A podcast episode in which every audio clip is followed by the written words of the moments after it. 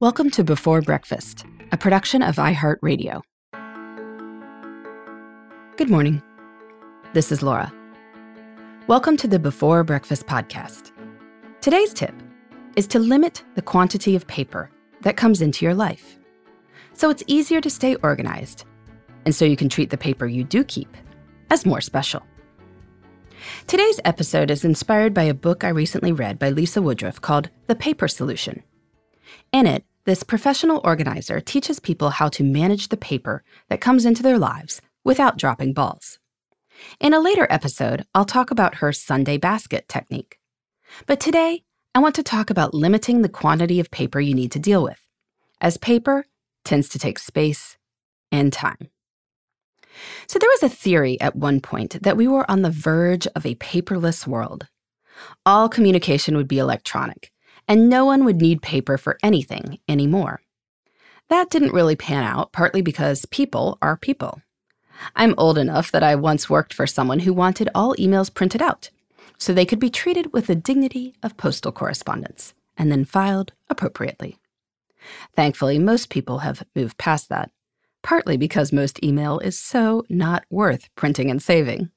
But we still have a lot of stuff. We get mail in the mailbox, we get forms from doctors and dentists and schools. We print notes. We have books. We have magazines.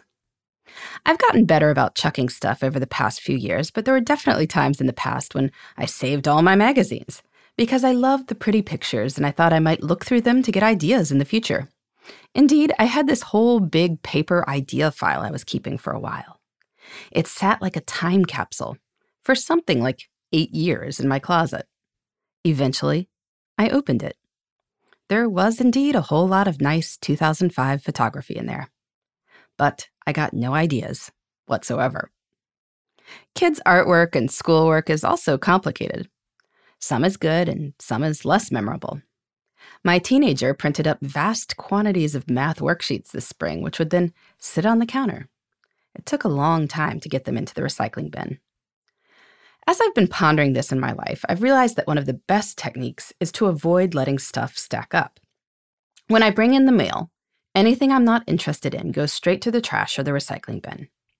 Otherwise, it can sit in the pile for months. Magazines now get a max of two months before they go out the door. The daily newspaper is a little treat for me. We subscribe to the Wall Street Journal, but it needs to be gone in two days. It was hard for me to admit that I will not read a daily newspaper from a week ago, but I think I've finally gotten over that. As for my kids' artwork, my current policy is that anything that really makes me smile or that shows my kids' personality can stay. So, a cartoon my daughter drew about how she wanted to be an artist so she could be famous is a keeper. A math worksheet demonstrating the ability to reduce fractions, well, not so much. I also try to reuse the paper I have. I print out outlines for my Best of Both Worlds podcast, but I try to use the back of those sheets for grocery lists or notes. And finally, I am a big fan of programs like DocuSign. As an author and podcaster and small business owner, not to mention as someone who sometimes rents vacation houses because my family is too big for a hotel, I deal with an incredible number of contracts. Any one that I don't need to print out is a huge win. In any case, you might try taking a look today at what sorts of paper tend to stack up in your life. How could you reduce these stacks? Can you keep stuff from coming in? Buying ebooks instead of paper books was a big breakthrough for me. Getting any recurring bills or statements electronically is also helpful and often easier to track down. Always ask if there's an electronic ticket option. Don't take receipts you don't need. We're nowhere near the paperless office, as anyone who's been working from home these past few months and is now responsible for her own printing has learned. But we could get somewhat closer. Everything will be less cluttered if we do. And then we can treat the paper we do have with some more respect. I love little bound notebooks and stationery with some tooth to it. These are much more exciting than a receipt I'm never going to use anyway. In the meantime, this is Laura. Thanks for listening. And here's to making the most of our time.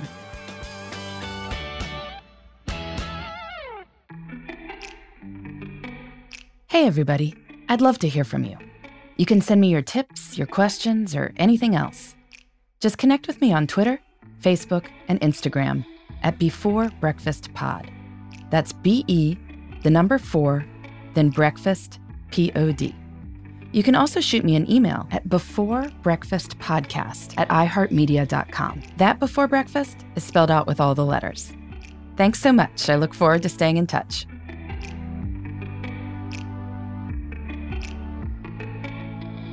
Before Breakfast is a production of iHeartRadio. For more podcasts from iHeartRadio, visit the iHeartRadio app, Apple Podcasts, or wherever you listen to your favorite shows.